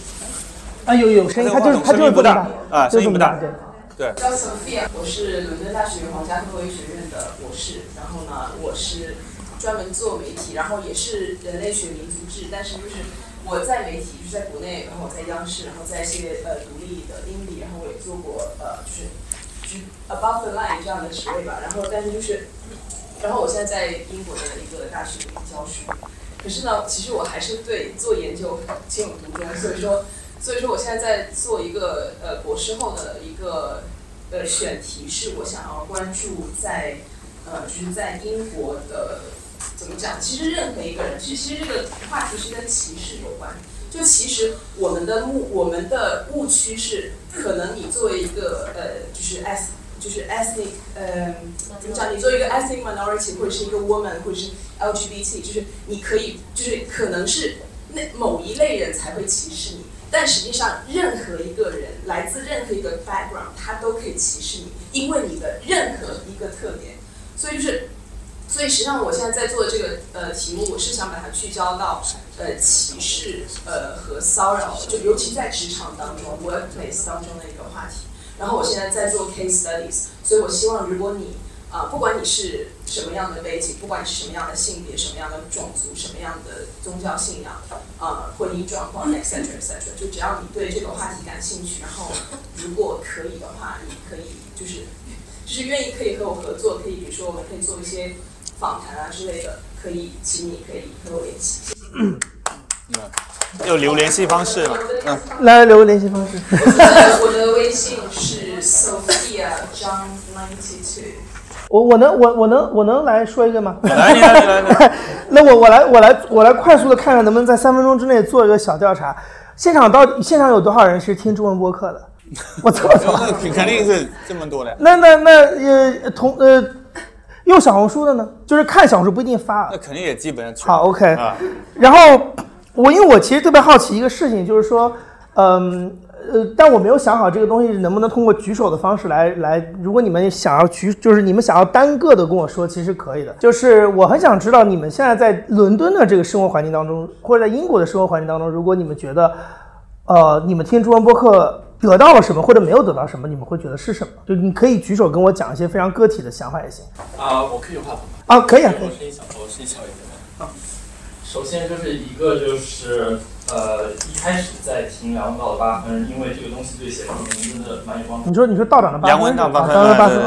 这个东西确实感觉对于写论文有一些帮助，因为你睡眠了。哎，我一个朋友真的整天听他那个助眠，真的，真的，他把你放置在一个很复杂的对一个问题的讨论当中，然后你。在听的过程中，你自己的思想就可能会产生出来了，然后你把你的思想写下来，然后你可能会想，呃，针对某一个你要写的论文的东西，然后就开始展开了，然后也有很多的，呃，道长也会有很多的这种社会学的视野，然后，呃，古代的、现代的都他的知识面很很很全，然后，尤其对于人文社科学生来说，对我来说，啊，然后还有一个就是陪伴吧，我觉得就是对于。呃呃，杨老师说的就是那种对于自我观点表达很很多的这种啊播客，比如说啊凹凸电波这种，他们就是完全就是说一些情感向、废话向的事情。然后你就觉得啊，洗碗的时候，或者是就是你在通勤的时候，可能是在英国走路会比较多，一下走路就二十多分钟，这种时候你就会觉得啊不太无聊，就时间一下就过去了。然后还有，我觉得没有得到的东西就是你还是。它是一个线性的过程，就是你还是得听他们在说什么，但是你没有一个，你没有互动，你确实没有这种和朋友的真实的陪伴的感觉。虽然他们对于你来说你认识他们，但是他们不认识你，你也没有办法和他们互动。所以就是还是真实的情感的陪伴是一个在这种原子化的呃伦敦啊，我觉得还是比较需要的吧。我我我我稍微插一句，你你要你说的那个真实的情感陪伴。ChatGPT 最近开始出那个语音沟通版了。我昨天我昨天被推送了这个新功能，我跟他聊了半个小时。我觉得除了反应慢一点，我说实话，我觉得他可以淘汰掉可能百分之七十的中文播客主播。他的语言表达能力，我觉得可以淘汰，因为他跟你至少是有，就是对他至少他就是反应慢一点，但是他就是但是他是他会跟你互动的。然后他然后我觉得他的语言表达能力是清楚的。我觉得很多很多很多主播其实。讲不太清楚自己想说什么，但是我觉得他他讲的还挺清楚的，所以我觉得嗯，就是我也问了他这个问题，我就说你觉得你会你觉得你的出现会把播客干掉吗？然后他他说的东西其实我发现他是有点观点，他就是觉得说。人类真实的情感陪伴是没有办法被替代的。然后他说他的名字就叫 ChatGPT，它是个 OpenAI 开发的人工模型，所以他的意思就是说，它其实没有办法能够取代真实的人类之间的情感交流，因为因为人是带着自己的故事来的，就是每个人你是后面带着一串你自己成长经历经验来的，然后他是没有的。对我觉得就是哎呀，我觉得这可能就是未来。就播客吧，可能或者是音频的东西的一个，我我不知道非虚构会不会这样的，因为我觉得读读文字或读小说的状态是不一样，但我觉得至少对于音频表达来说，呃，对你你你的你的差异化在哪儿，我觉得应该还是蛮清楚的。那个那个，因为就传到我这来了，我就加一句那个我我觉得应该是用“股权”这个字来说，因为刚刚我们其实有聊到这个语言的这个隔阂这个部分。我在国内其实听很多英文播客，然后我来这边会听很多中文播客，当然也会听英文播客。那当然，其中一个部分就是语言可能也会是一个盾牌，就是你在国内放英文播客，你的邻居可能只是知道你在讲你在放东西而已。嗯，在这边放中文播客，你的邻你的邻居也会是这种感觉，所以这是一个第二呃一一个部分。第二个部分就是，其实另外一种股权是你在国内接收信息的这个过程，你可能要补全另外一个视一个视角。那同样在这边你接触到的所有的信息，你可能也需要去有一个另外一个视角来补充。对，这是我的一个感觉。就那位那位还有那位嗯刚刚那个我在这边呃，一般比较听，有点像股权，是因为我之前在国内听很多英文播客，有啊点像，比如说像 t u b e r n Lab，它其实就是一个信息的摄取。那我在到海外之后听中文播客，我听的比较多的是女性视角的，比如说啊海马星球、随机波动，是因为说虽然说在海外它的一个整体社会性别意识会比较强烈，对大家对女性所谓的包容度会是一个比较相对更高的一个处境。但是人在海外做一个中国的女性，你会发现你很多的感受。并不是个体的，它其实是一个集体性的。也就是说，你只有在像我们只有在和就是同样在国内成长起来的姐妹们在对话的时候，嗯嗯大家才会有说哦，我们是很是在紧紧相连的。就同样的对话，我在对比如说我国外的朋友们在讲的时候，他们只会说哦，是的，我们要支持女性，但是他没有这种情感的连接，就包括说以及在就是用母语表达的时候，你对于情绪的这个转述和这个输出的过程。是更让你觉得更自在的，所以也会把你和嗯把把你和你的这些就是同样讲中文的姐妹们会更拉近一点。但是同时，一个很缺少的地方就是，呃，我是比较幸运，是因为大家通过线上的这样一个播客，会发现我们是有一个交集共同点的。嗯那比较幸运会可能建立一些真人的社群，就大家可以线下见面聊天，但它其实并不是足够的。嗯就刚才那个朋友也有说，说大家在日常想要有一个陪伴或者说是连接，就还是比较少的。嗯是这样。OK，谢谢。后边还有还有一个那个女生，对对，啊，不用是吧？啊，嗯，然后分享一下，就是我来英国两年嘛，然后读书大半年，然后开始工作，然后在这两年里，就是虽然中文之前那些中文的播客节目还在听，但是我觉得这这两年里让我有很深触动的节目就是这几期，就第一期是就是从精神层面来讲，就是姜思达就真的是成为了我的精神领袖。哦，这边还有点头的，我看到好几个点头的。OK，就是你讲一天的英文之后，你就是很需要一个中文的语境，而且是那种非常空洞、非常就是非常空洞。一个一个一个，你知道它叫什么名字的 Chat GPT 对吧？人工智能。对，就需要这种节目来放松一下。嗯然后另外就是像国内那种亚文化，虽然我们在国外这边还是有华人的这种同学或者是青年跟你一起在经历，但是很难就是再回到中就是中国那种语境下亚文化，比如说中国的那种脱口秀，或者说、嗯呃就是这种喜剧，但是在这边我们是很少就是能在生活中接触到的。嗯但是在这边的话，呃，我就会很期待说有这样一档节目，就是贴近于这边华人青少年的这种亚文化的节目。嗯然后从生活层面的话，之前在国内很喜欢听闲聊这种节目，就是家长里短讲国内那种年轻人，他们就是分享他们当时这种处境。嗯但是在这边的华，华人群体他是很缺少这种节目去分享他们生活中这种琐事。就是讲一个梗，大家都能懂的那种。嗯 然后再从实用角度来讲的话，就可能是呃，国内比如说他会讲什么出海呀，会讲什么互联网这种职场环境，但这边的话，它是不同的一个出海状况，不同的一个互联网语境，嗯呃，不同的职场状况，嗯这边也缺少这种节目。然后再从就是一个就是更大的一个精神状态角度，我觉得就像不合时宜，因为相当于主播现在都在阿姆嘛，对，他们有一些就是在阿姆的运河边那期节目，真的是听完之后哭的不行，我觉得有一些华人得懂我那个。遥遥远的寄托给他们的。对对对，寄寄托给对，寄托给王庆他们。嗯，好呀好呀，我谢谢大家谢谢我我我也补充两点。好，我第一，我觉得伦敦呃，或英国还缺乏对当地性比比较深入了解的，不是完全从外部来谈伦敦、来谈英国的这种节目。我觉得，如果是为我们来已经来了嗯一些时间的人来讲，对你上次在在草坪上也是这么跟我说的。对，你好像在暗示我让我做一个。哎，我上次在，我上次在不合时宜，他们让我就讲英国，他们是英国旅游局赞助的，对对，就是说，因为但而且他们三个虽然隔着一个海峡而已，一个小时而已，但是他们还是一个外部视角。对那你如果是有一个，就是说大家都是这英英国有待了一些时间的，你嗯来来谈，然后谈伦敦，比如说我现在收到的这一些呃国内朋友问啊，你们那里巴以游行，呃，是不是影响到你们生活什么的？据说这会儿在 BBC 门口就在巴勒斯坦人对对对，就就是他们会有一些，那我们在呃本地的视角经经历这个事情，大概是怎么看？比如我昨天在那啊、旁边 Waterstone 等你，我看到他们呃很快把这个巴勒斯坦和以色列做了一个专题书架出来，还蛮还蛮还蛮好看的，对吧？是的对对我来说，我觉得我可能是关注从这些是的是的细节。那但是我觉得这种及时的，能够很本地化的，能够谈英国是呃生活，当然是我们是用中文了，呃，这个我觉得还是有缺失的。是，而且我觉得我我可以补充一点，是因为我自己平常就是关于英国的的信息，我其实刷小红书更多。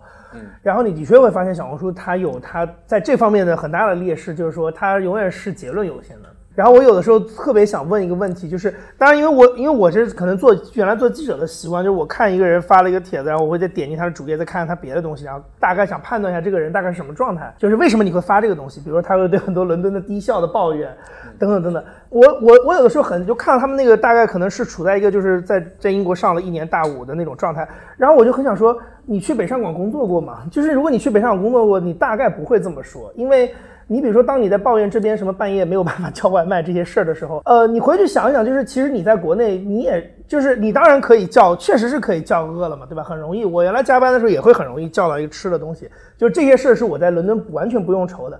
但是它的另外一面，它的另外一面是我为什么会工作到这么晚？我为什么一大早起来就要回复甲方的微信？我为什么甲方跟我说，哎，我今天前面一个会那个拖堂了，你在外面等一会儿，然后我就要等两个小时。然后为什么为什么我还会为了这个方案忙到可能晚上十一点以后？对吧？就是这个其实是个冤冤相报何时了的事情，那就是对吧？就是那你反而我觉得你在伦敦的这个状态里，它的很多低效跟这种你觉得不方便的东西，反而让这些东西没有了。比如说，我们给我们的狗狗，待会儿让它抱着它出出来一下。我们给我们来了之后给狗狗约这个 vet 约约宠物医院，那医生确实是八月份说，哎，我在外面休假。就是我说我在外面休假，然后估计可能要到九月份回去，回去说啊，你们九月底再来吧。但是它意味着什么？意味着就是我一定会守时，因为我如果这一趟没有去，我可能要再等一个月。那他其实，那你回过头来你换，如果你在给别人提供服务呢，你也可以理所应当的跟别人说，不好意思，我现在在休假，我我我最近不服务，我也不缺你这个单生意。那然后你约到时间，你如果没来，那不好意思，拜拜，我们再约，你就可以跟别人说这个话，然后大家也都觉得这是很正常的事情。可是我在。我在上海的时候，我是没有办法这么去面对我服务的人的。他如果真的前面开个会拖了，那我就只能在那儿等着，我得把我其他的 schedule 都全部调整一遍，就是这个样子。所以我觉得，呃，对，所以我就是我就说到刚才那个，我就说小红书它的一个弊端在于这个问题，就是说它它太过于结论优先了，它给你很多冲击性很强的东西，它可能会让你那一刻觉得被扎到，但是你再仔细想一想，你会发现。他背后的思考在哪里？他他到底是怎么样得出这个结论？他为什么会这么批评这边的生活？那我反而会觉得，其实这是播客有可能会补足的东西，因为你播客像我们俩聊了这么长时间，他不可能都是靠结论去填充的，因为没有那么多结论和金句，他一定是通过你大量的细节分享，然后甚至在这个过程当中，我自己其实很喜欢录播客的一点是，就是谈话类的播客的一点是。他就跟我平常跟好朋友聊天一样，就是他可以刺激我思考，别人对我的问题，然后呃对我的疑问，其实反而也在促使我去思考，而且很多时候是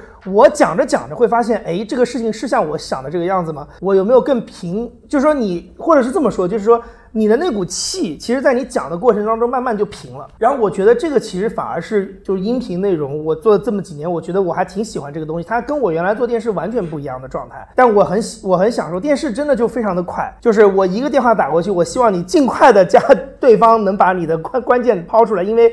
你这个东西在我一条一分半的新闻当中，我也只能用二十秒钟。但我博客其实就不不是这个样子，我可以慢慢跟他录。当然，一般来说我也不会超过一个半小时，因为我觉得一一场访谈如果超过一个半小时，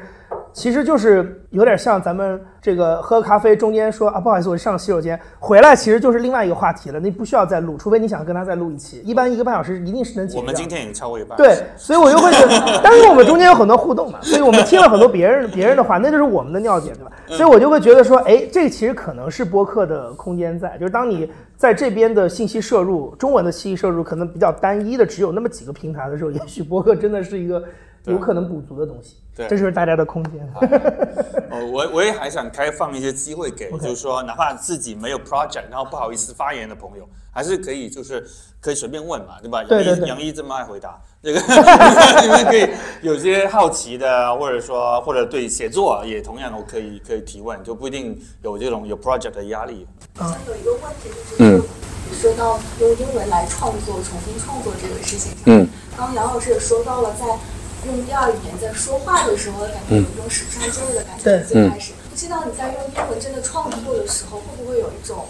甚至不是你自己的感觉？就是因为另外一种人我觉得从我自己在在公司，然后在做 presentation 的时候，我觉得我在用中文说话，跟在用英文说话，甚至连声音语气就嗯。不是我原本熟悉的那个自己，嗯。找到另外一个自己来用另外一套系统来来做表达。嗯。然后你要既既从一种语言上面的切换，而要从一种原本是新闻式的，嗯。因为我自己以前也是做过了四五年的报社，然后做编辑记者，嗯。然后换做一种人又又要来表达自我的这种方式，嗯。会不会找到一种人格的分裂？嗯。就是会不会要其实是在找自己，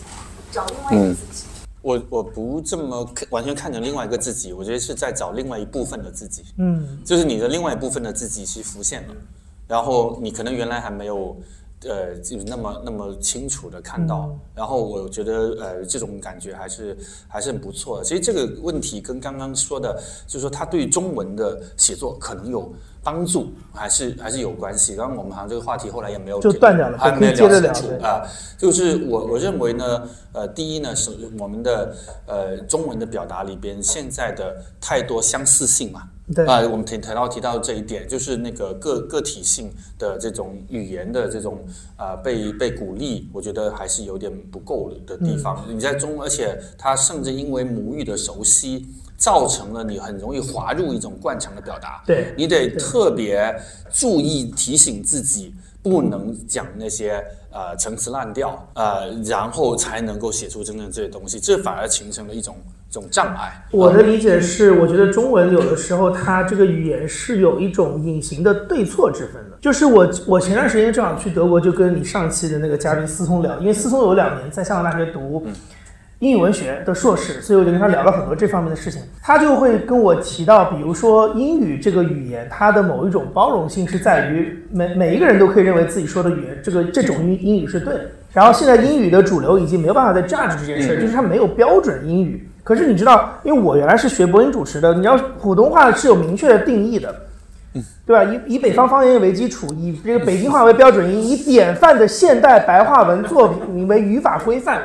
有一个有一种口头语言要以文学作品为语法规范，嗯这有点荒唐的事情，因为 spoken word 跟写出来的东西，它根本就是两种不同的东西。嗯，所以我就会觉得，那英语实际上的确是它在这个当中的，我觉得它的空间有很多。我可以给你讲一个我个人的例子是，呃，我出来之前其实也问了一些，呃，我认识的就当时国外的做英文内容的人，就说，我就说我如果想做英文内容，但是我就非常担心我的语言，因为我很担心这个东西是大家听不懂的，或者是说我对于这个语言的熟练程度远不如我对中文母语的熟练程度。他会觉得完全不用想这个事儿，因为他会觉得。如果，尤其是如果我讲的故事还跟中国或者是我的中国人身份有一点关系，他会觉得，如果你的腔调是一个白人腔调，是很奇怪的事情。就是你的这个中国有，就是一个大家能听得基本上能听得懂的，但是又有一点不是很所谓标准的 accent。他觉得这个事情是反而是你的独特性跟你的一种正确。就是我不知道大家有没有读那个小说那个 Yellow Face，其实它里面想讲的就是这个事儿，对吧？就是一个白人，然后因为骗了一个，就偷了一个亚裔的故事，然后火了之后，他其实会面临很多的，你知道，就是一些争议的。那反过来，我本身就是一个中国人，我用我带有这个腔调的英语，一个你又能听得懂，但不太准确的语言，然后去讲一个由我的背景生发出来的故事，它反而是非常顺的事情。那个郭小郭小鲁郭小鲁的第一本小说其实就在讲这个事儿嘛。嗯，他那个小说特别有意思，上来就是先用一些就是你一看就知道非常 Chinglish 的，就是语法完全不对的那，但是他是用日记体写的，然后你就发现很有意思。我作为一个中国人，我一看那个我就觉得哇，这个太亲切了。就虽然我可能从来也没有那个阶段啊。就是他一看就是太初学了，但是你你你是知道那个感觉的，就是你知道啊，你对这门语言的掌握是这么一点一点的，从这个书的第一章到最后一章的变化，所以我就觉得啊，这个是挺有意思的。然后我反而会觉得这个不是，这是我们是手上的工具嘛，就是它是我们一种武器嘛，就是说你对这个语言的地道不地道的那个那个那个差异化，反而我觉得这是我们可以用的一个东西。对，好，那杨一，我们最后反正稍微 conclude 一下，就是。呃，聊一下，就一个，我觉得当然还是一个相对比较开心的事情，就世界恢复恢复了流动啊，特别在二零二三，然后我们今天也在坐坐在这里，重新的谈动就谈论流动之后的一些创作，对。啊，然后还有一个就是，你觉得在二零二三流动之后的这种，你刚刚说的这种离散的海外的这种创作，嗯，呃，对你来说，你嗯，你是偏乐观的在。在看待它是吗？我现在在慢慢的偏乐观吧，因为我觉得需求在那儿。就刚才我们聊了一轮了，就是你就你知道它有需求在，然后人也在这儿，我觉得这个比较重要。然后你不能预判这个东西未来是不是真的能变成一个什么什么样的。一个很大的空间，很大的市场，你都很难讲。但是我觉得至少这个具体的需求是在那儿，对吧？你是还是那个很很简单的话，不管你是从情感的角度、像娱乐的角度、放松的角度，还是说从信息获取的角度，你都知道，第一，我们原来从墙内来，那他现在的那样的一个标准，你肯定是你觉得，哎，我的人都出来，为啥我还要看那个东西？对吧？你肯定有一个疑问。但另外一个事情是你出来之后，你又发现，哎。外 外面的内容质量很差，就这个 gap 是明显存在的，对吧？你去看看简中推特，你看简中 YouTube，你就知道，就是它这个 gap 是明显存在的。对吧？所以就是说，所以就是说，那那那那那这个东西肯定是得有人去填充。那我觉得以前的问题是，就是前面我们也有提到，就是跟我们今天说的这个大的主题离散也有关系。就是海外华人这个群体的离散度太大了，它有不同的代际，有不同的地域，然后有不同的文化背景，对吧？内地、香港、台湾、东南亚等等，它都是说这个语言的，然后可以 share 一些东西，但是又不能完全 share 的东西，所以就导致没有一个人敢狠下心来做一件事情。就是因为他都会觉得，当你这一盘 就是一盘蛋糕被切得如此之之散的时候，就每一块都特别小，然后你感觉每一块都做不出啥来。但我觉得现在其实反而有一点变化，就是说，呃，有些人，包括王庆他们在波十一在欧洲也是一样，就是包包括你前面提到那个那个那个小说先生，对对对，他们一样，就是说他们会觉得说，哎，好像我可以做一点事情，就是呃不用记它的最终的规模有多大多小，而是说。我可以先把我能够直接接触到的这群人的这群这个需求给补上，把这块拼图给拼上就可以了。所以我觉得这个是我我觉得就是说你说的空间，我的信心是在这儿。对，然后另外一个离散的话题，其实我觉得很有意思，就是平台的离散。这过去十年，微信一家独大的，我觉得基本上生态消失。虽然小红书有这个有很大的崛起趋势，但仍然它还是一个。不是完全能够涵盖所有，再加上我们在整个全球化的语境里面，现在你可以选择的平台，墙内墙外的各种也非常多。然后这种情况有时候造成了过去十年我们太习惯在一家独大格局下的呃一个一个不适不适感。你会觉得啊，我现在做一个作品，我究竟放到哪个平台好，然后放哪个平台平台流量好像都也不是特别大，对，会有这种感觉。那你觉得如何我们驱除掉这种？恐惧吧，或者说，呃，去去面对一个就是现在其实是一个多平台的一个时代。我的我自，我只能说我自己啊，因为这个东西确实也在变化，而且我相信不同的经验的人，他的观察是不一样的。我的个体的想法是，呃，我会觉得就是你，呃，如果人已经所谓的离散状态，就是你已经在海外的话，其实你会发现原来的那个枷锁，更多的是因为它来自于强烈的竞争。就平台在强烈的竞争，然后那个东西让你觉得你在选择上是有困难的，但是实际上等到你到海外来之后，你会发现其实没有那么多。我觉得其实反而没有那么多。比如说视频，你其实很简单，有一个共同的出口就是 YouTube，嗯，对吧？就是你不用考虑我是发在 B 站还是发在小红书，因为你发在不同的平台，那个长短、那个调性，你又有很多想法。你可以有个统一的出口是 YouTube，我其实相信就是就算大家。YouTube 的消费时长没有小红书来的多，但是我不相信一个人在英国生活，如果有一段时间你一一 YouTube 一分钟都不看，这我觉得是很难避免的事情。就你肯定还是会看，那只是说还是那个问题，就是你在上面是不是能找到你自己想看的内容？那我觉得反过头来就站在他的对面，就是作为创作者来说，其实是一样的，就是你这边的工具跟平台反而是更多的。我最近正好在帮一个。算是帮朋友吧，就做一个跟类似于播客咨询的事情，然后但是他的 base 就是在呃海外中国，然后我就会发现，我原来在国内市场，我做博客一下那个公众号，我写了一大堆各种各样国外的案例，然后商业化的玩法，我发现这些东西居然在外面都是能用得上的，因为就是反而我在国内一点都用不上，因为国内的博客的那个商业化的状态就是那个样子，然后。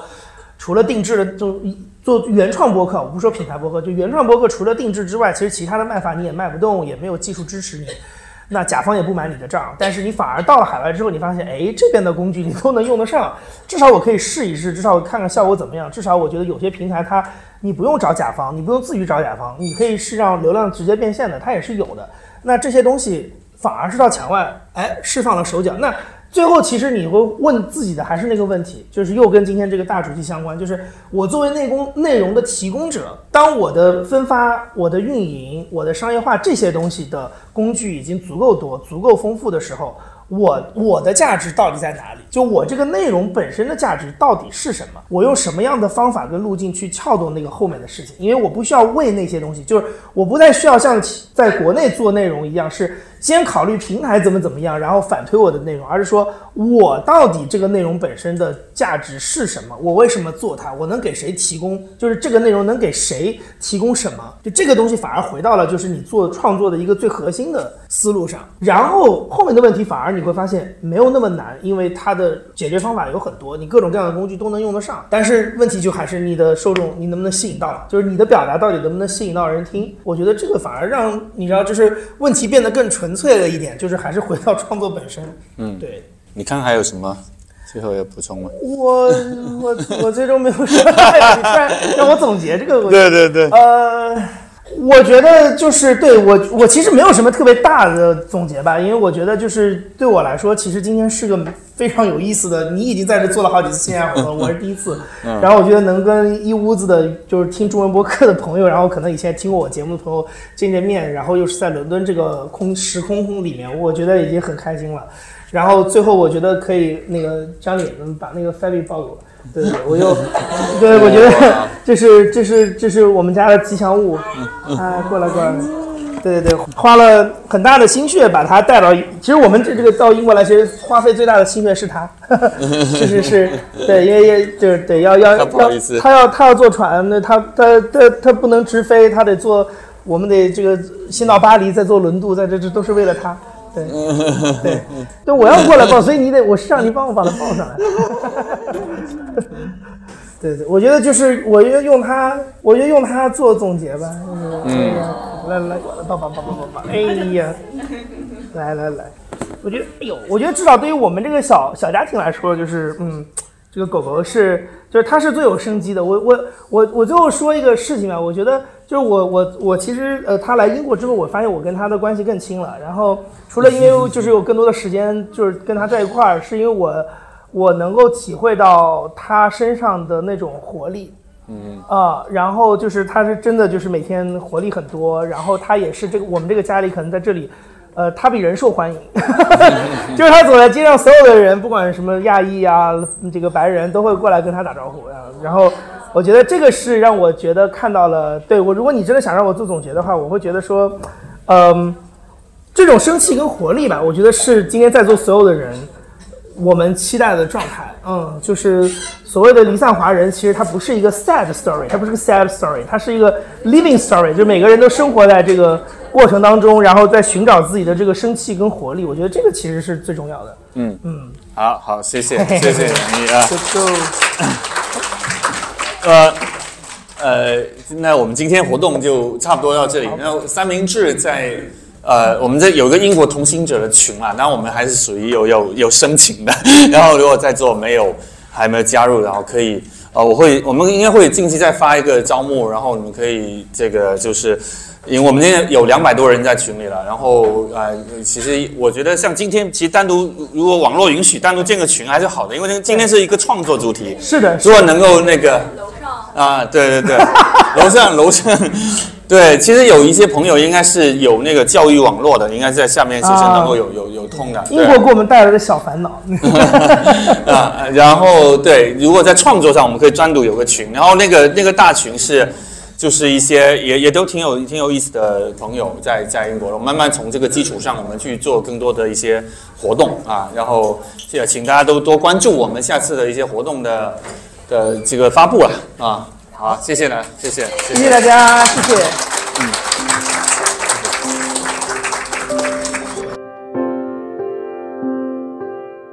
欢迎您在小宇宙和苹果播客平台搜索和关注辛弃疾，您可以留言。发表您的评论，同样也请您关注三明治这个我创办了十年的写作平台。我们下期再见。